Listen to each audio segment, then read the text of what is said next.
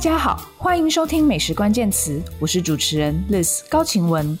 美食关键词将带给你最新的餐饮趋势、名厨观点、烹饪心得，还有我们关心的各种美食大小事。本周继续带给大家海外餐饮消息，也持续为大家追踪疫情相关的资讯。我也希望最近可以回到餐厅吃饭，为大家带来更多国内的餐饮资讯。以下是本周餐饮周报的内容。首先要来看看餐厅隔板这件事情。餐厅装隔板有用吗？纽约时报说不见得，还可能暗藏风险。还有这个时代的名厨到底要做什么事情呢？Instagram 与电视节目已经比米其林星星更重要了吗？我们要来看看法国主厨的经验谈。再来，餐厅的 Meal Kit 商品化，美国 Pizza Pilgrims DIY Pizza 组迈进了线上超市。最后要来带大家看看加密货币付款哦，美国的 POS 机大厂 NCR 准备提供餐厅加密货币付款的服务了。详细内容请继续收听。好的，首先我们来看看餐厅装隔板是不是有用哦。那《纽约时报》说不见得，诶，还可能暗藏风险，这听起来有点可怕。那餐厅恢复内用后，一个新的装置就是隔板啦。隔板呢，阻碍了人与人，我们跟朋友吃饭面对面的社交，就是为了防止含有病毒的飞沫喷到对方。但是隔板真的能防止我们感染 COVID-19 吗？我们都知道不见得。而《纽约时报》一篇报道则提供更完整的论据。甚至指出，隔板有可能形成聚集病毒的死角。那这些研究是指出呢，呃，假设有一个隔板，它是装在结账的柜台，那有一个呃。餐厅的员工他是待在这个隔板背后哦，那其实这样子的隔板呢，有可能把病毒或细菌导向其他的他的同事或者是客人。那如果说有一排一排的隔板在一个空间里面，譬如说一个教室或是一个美甲沙龙好了，那这样子的隔板呢，它有可能会阻碍正常的空气流通。这篇报道，他先解释一下哦，在正常的情况里面，在一般的店家、教室或是办公室里面，如果你正常的呼吸哦，你会呼出一些空气的微粒。那这些空气微粒呢，在嗯，当然有可能是这个通风状况不同啦，但通常它是在十五到三十分钟之内会被新鲜的空气给替换掉。但如果你在这样的室内空间设立的隔板的话呢，它有可能会。妨碍了原本的空气流通，并且创造出死角。那这样的死角呢，会让这一些带有病毒的空气微粒哦，在那边聚集，并且可能它浓度会变得很高。那这篇报道他就有访问一位这个 Virginia Tech 维吉尼亚科技大学的一位学者 Lindsay Marr，他就说，如果假设在教室里面你有一整排的隔板，那它是很有可能妨碍正常通风的，就是说，呃，大家在这个室内里面的大家，他呼出的空气为例这些气溶胶，它是有可能被这些隔板给捕捉住，而且在那边聚集起来。那它最后呢，还是会飘出来，会呃飘到你的书桌以外的地方哦，然后再继续流通。那当然啦，隔板不是说完全没有用，它还是会起一些保护作用，不过是有一些变音的。那通常这些隔板它是能够阻止大型的飞沫喷到呃对方哦。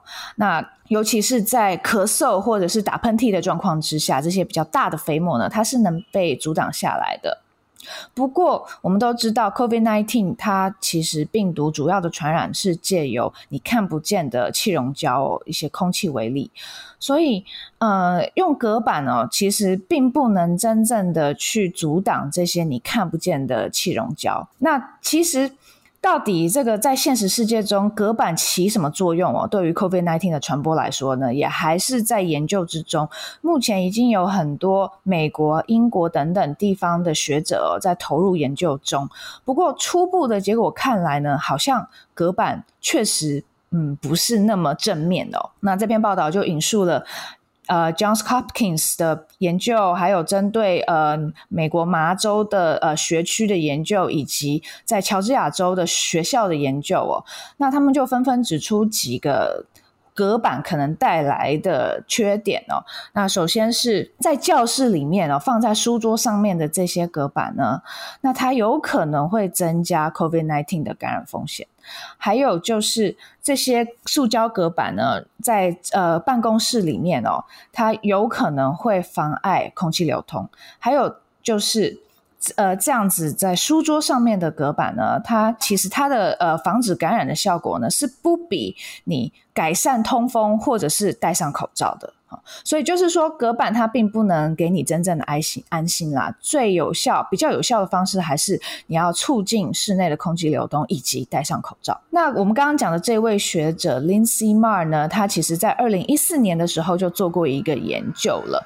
当时他研究澳洲的肺结核传染哦，然后发现，在公司里面的隔板隔间那种 cubicle dividers 呢，它其实有可能是促进肺结核在室内。空间流通的一个因素。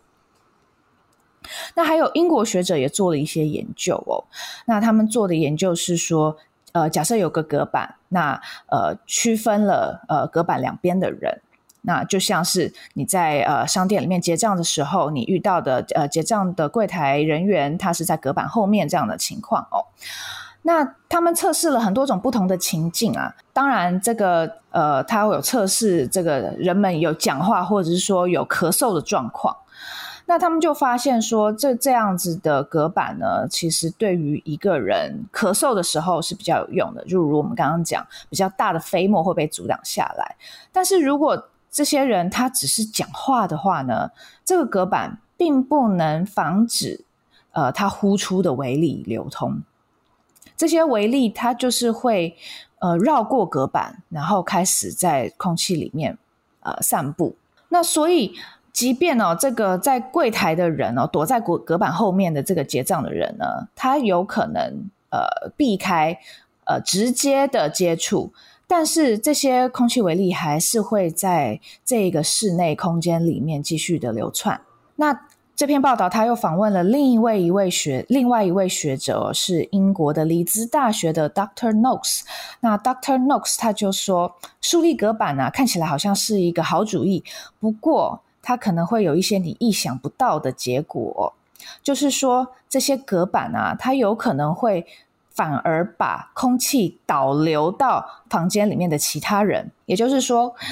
呃，我们刚刚讲的这个结账隔板的情境哦，这个隔板它有可能把这个可能含有病毒的空气哦导向这位结账同事的其他同事或者是客人哦，所以这些其他人呢，他还是有可能接触到病毒。你可以想象一下哦，呃，这个我们呼我们讲话呼出的这些气溶胶哦，它其实很像你在抽烟呼出的这些烟雾，那。你可以想象一下，当你在抽烟的时候，然后有隔板在你面前，那可能一开始这些这个隔板它能够阻挡另一边的人哦，让他暂时不会接触到这些烟雾。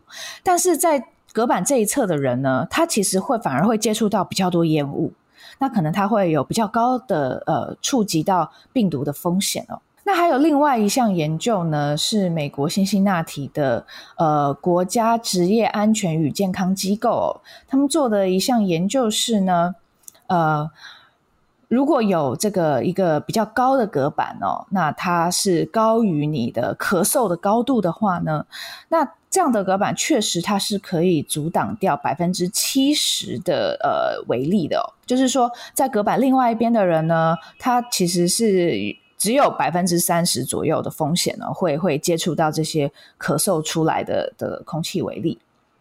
那这项研究呢，其实它还没有经过同侪的 review 啊。哦，不过这这个研究初步的结果呢，你就已经可以发现说，哦，隔板对它是可以阻挡咳嗽，但是效果就是百分之七十。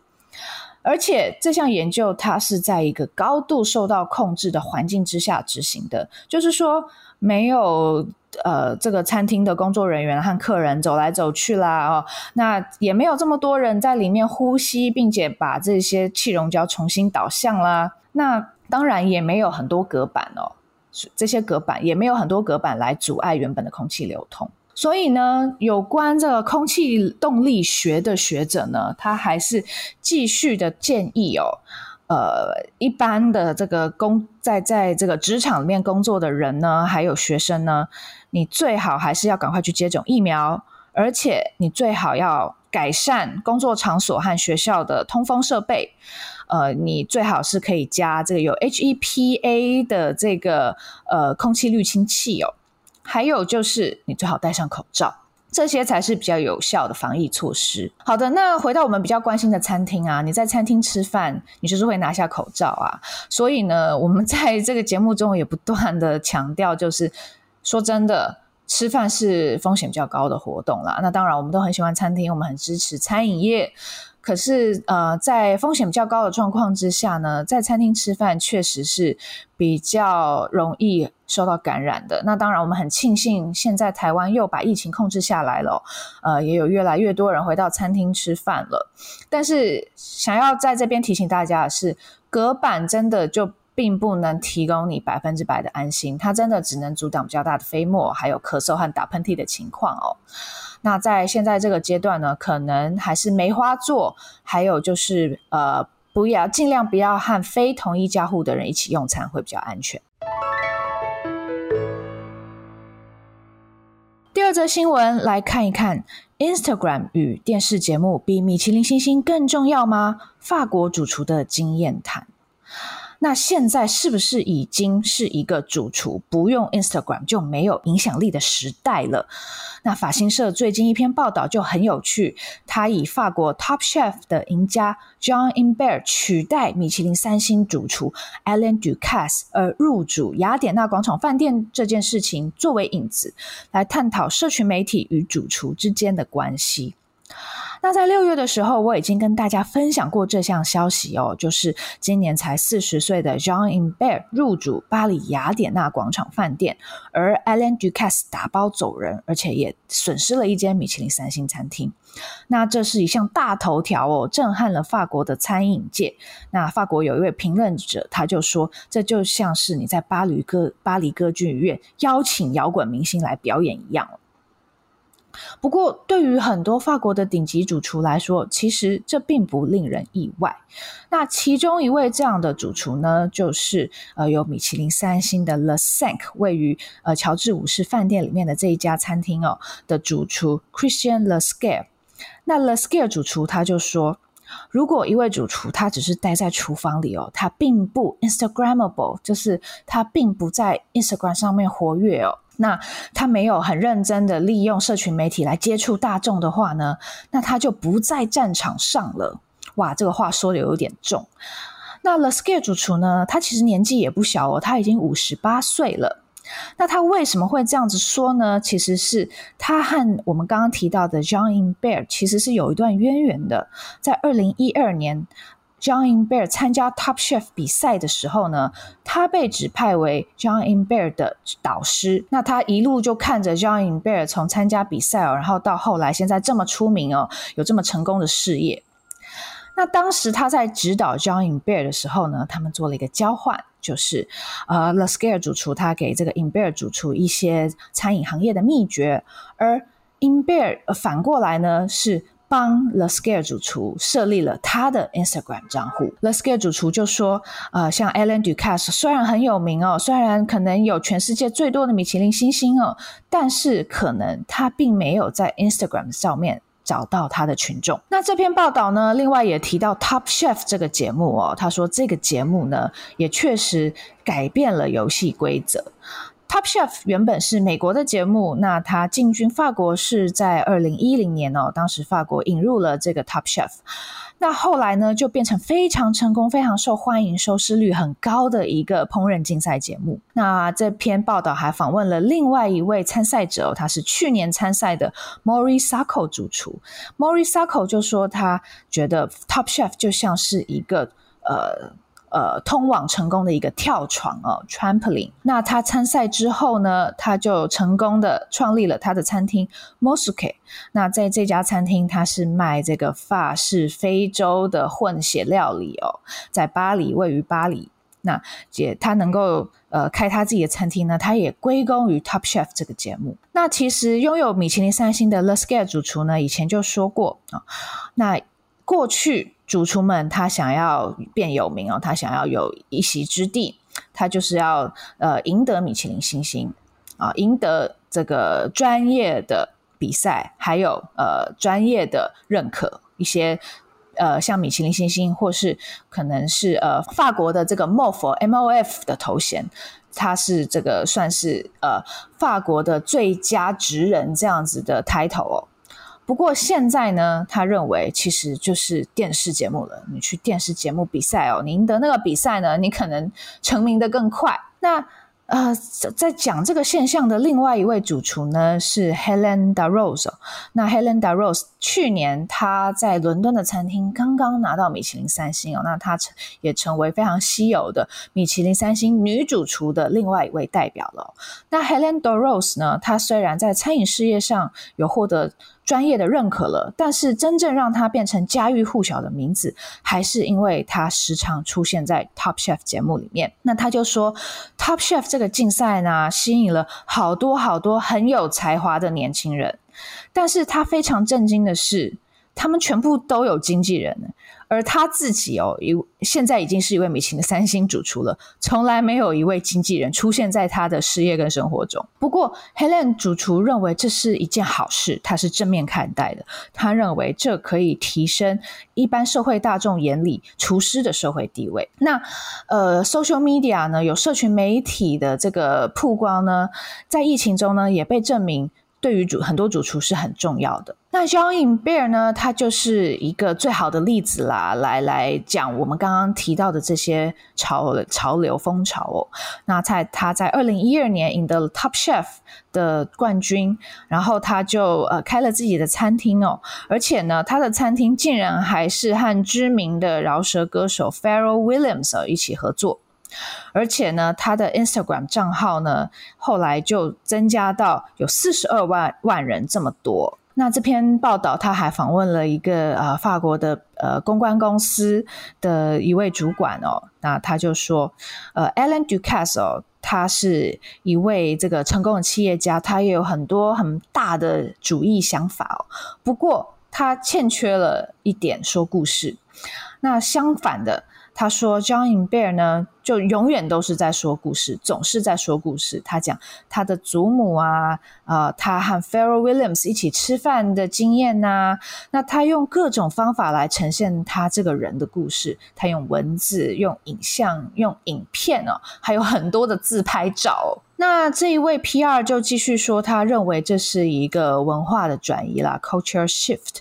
那他说：“过去啊，你就是呃认为米其林星星很重要哦，主厨都争取米其林星。但是现在呢，你可能是要有很多自拍照了，而且呢，你的餐厅的成功呢，可能还不比有一位名模在你的餐厅拍下一一张自拍照，然后上传到 Instagram 馆上面还有效。”那最后呢，报道又举了另外一个例子哦，他也是另外一位 Top Chef 的参赛者，而且是去年的赢家 David Gallienne。那这这位 David 呢，他参赛之后呢，Instagram 的账号从五千位 follower 增长到五万 follower，所以他说，社群媒体呢，真的是证明他们现在是如何被大家知道，而且证明他们存在的一个很重要的渠道。那在疫情中呢，他是呃开了线上的呃大师课程 Master Class。那在去年呢，他呃这个线上课程呢，他还呃在线上课程之余啦，他还开办了一个线上的比赛哦。那这个比赛里面的参赛者呢，是呃在要在 in Instagram 上面 po 出他的料理创作，那赢家呢就可以到。呃，David 的餐厅里面呢，免费享用一餐。那对于这样子的社群媒体的现象呢，这位 David 他就说啊，就是一个你不得不玩的游戏啦，即便它是一个很危险的游戏。也就是说，这些成这些知名度啊，其实反过来也可能会成为压力，甚至说也可能会让让你堕落。但是他说，这就是一个呃全职的工作对他来说。那他在未来呢，希望呢，他有可能把这样的工作交棒给别人哦。不过现在他还是得亲自打理一切的事情。好，那本周刚好也是米其林发表的日子哦，台台湾的台北、台中米其林发表的日子。那米其林的影响力究竟如何呢？和社群媒体的关系是什么呢？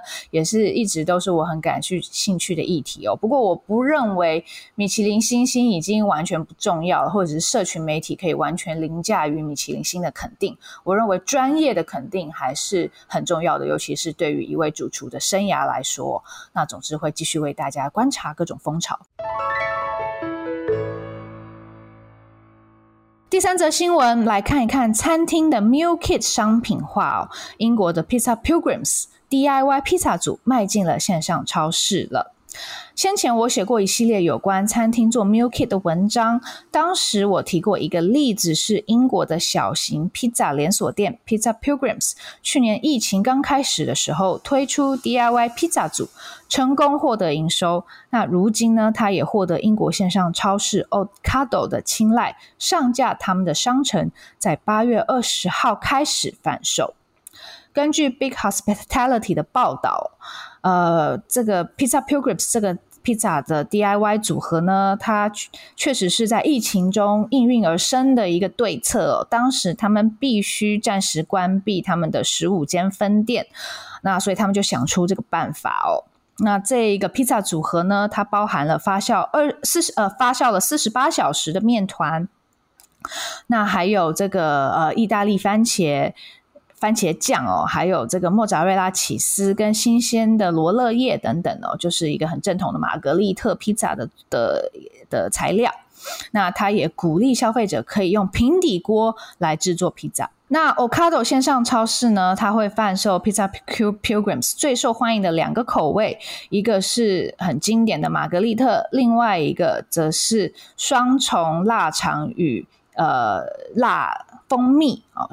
Double pepperoni and spicy honey 这个口味。那呃，Pizza Pilgrims 的老板就说呢，他们原本只是预期有一些人哦，是从他们的伦敦的分店哦得知他们，然后会有兴趣购买这样子的产品哦。因为 Pizza Pilgrims 目前主要的营业据点呢还是都在伦敦，但是他们很惊讶的发现呢，还有很多客人呢是从苏格兰甚至到呃这个 Exeter 哦，这这这这些从北到南都有人人对他们的披萨组有兴趣哦。那线上超市 Ocado 呢，其实先前也和其他餐厅合作啦，他和一个牛排馆哦。Hawksmoor 也也签下了交易哦，那会贩售它的一个组合是有七种牛排，好，包括有乐眼啊、沙朗啊、豚肉啊和菲力等等哦，这些这些不同部位的牛排哦，所以你可以看到这个线上超市它走精致路线哦，和不同的餐厅合作哦。那餐厅如果有能力推出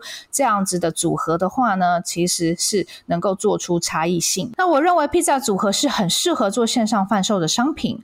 餐厅的调理包或者是 meal kit，如果能稳定生产，并且解决运送的问题，其实是很好的一项收入来源。那也可以预期接下来会越来越主流。在内用营业未必稳定的情况之下呢，是很值得独立餐厅思考怎么投入的。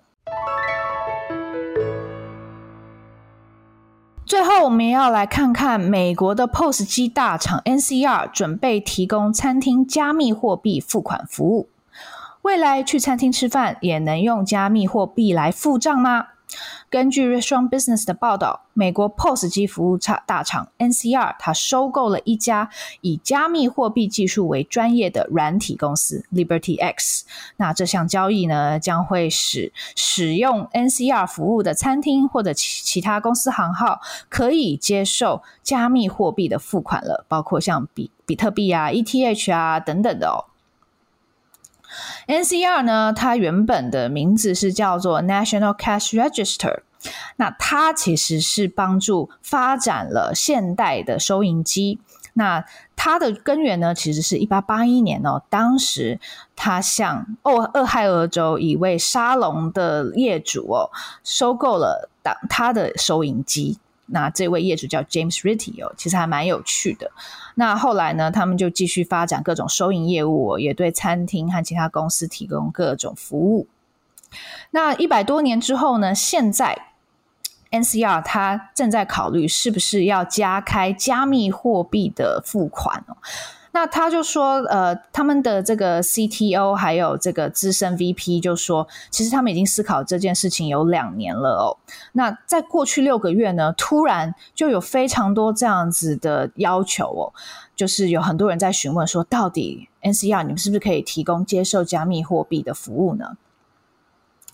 那这一位 S 呃资深 VP 就说，他觉得呢，呃，餐厅其实不快不会这么快就有这么多呃用加密货币的需求啦。不过他必须要走在他餐厅客户的前面哦，他现在就要思考解决方案哦。而当他的餐厅客户想要使用这样的服务呢，他们就是马上现在我就要哦，所以他一定要先准备好，所以他才去收购了这一家公司，叫做 Liberty X。那其实餐厅也开始。呃，跟上这个加密货币的风潮哦。那在美国有一些连锁餐厅，比如说 Landry 或是 Quiznos，他们已经开始接受加密货币的付款了。那还有其他一些独立餐厅也开始慢慢的有这么做。那当然，你要接受新的付款方式，其实对于餐厅来说是一件头大的事情啊，因为你需要有新的硬体啊，还有新的软体哦。那有的时候还未必能和你现有的设备整合在一起。所以呢，NCR 它作为一个这个 POS 机服务的提供者哦，它就是会有这个优势，就是说一旦它这个有了加密货币的技术，那它就可以马上在所有使用它服务的客户的门店里面推行这样的服务。所以，呃呃，他们是表示说，至少明年哦，他们就马上就可以有成千上百的店家可以使用这个加密货币来接受付款了哦。那对于餐厅有什么好处呢？呃，NCR 也指出说，客人哦可以更有弹性哦，那选择他们想要的付款付款方式。那餐厅呢，它其实也可以选择是不是要马上把加密货币转换成实体世界里面的金钱哦。你可以马上转换成美金，或者是如果你不想要马上转换呢，你也可以先把它存着哦。那甚至呢，有可能餐厅是不是未来可以变成一个呃加密货币的一个交易场所呢？如果有客人当场他就想要转换他的加密货币，因为他看到汇率的走势哦，那餐厅是不是可以马上提供这个服务给他呢？哦，那呃，NCR 是说他们可以提供这样的服务啦。如果有人想要用，是可以的哦。那即便很少人用，其实只要他们有这个选项可以提供，那他们就很乐意提供这样子。那当然，你可以预期啦。现在用加密货币付款绝对不是主流的服务啦。不过呢，呃，至少有业者已经在跟进了，而且也预期美国呢，它可能会是走在前面哦。有有越来越多餐厅会开始打开这样的选项。那当然，台湾一定不会这么快了哦。呃，不过我们也可以预期呢，这项风潮呢可能会越来越普及。好的，谢谢大家收听今天的节目。如果喜欢我们美食关键词，欢迎订阅、追踪并分享给亲朋好友，也欢迎留言给我们，更欢迎给我们五颗星哦。也请多多支持我们的网站 Taste 美食家和我的个人平台美食家的自学之路，脸书、IG 都欢迎追踪。我们下周见。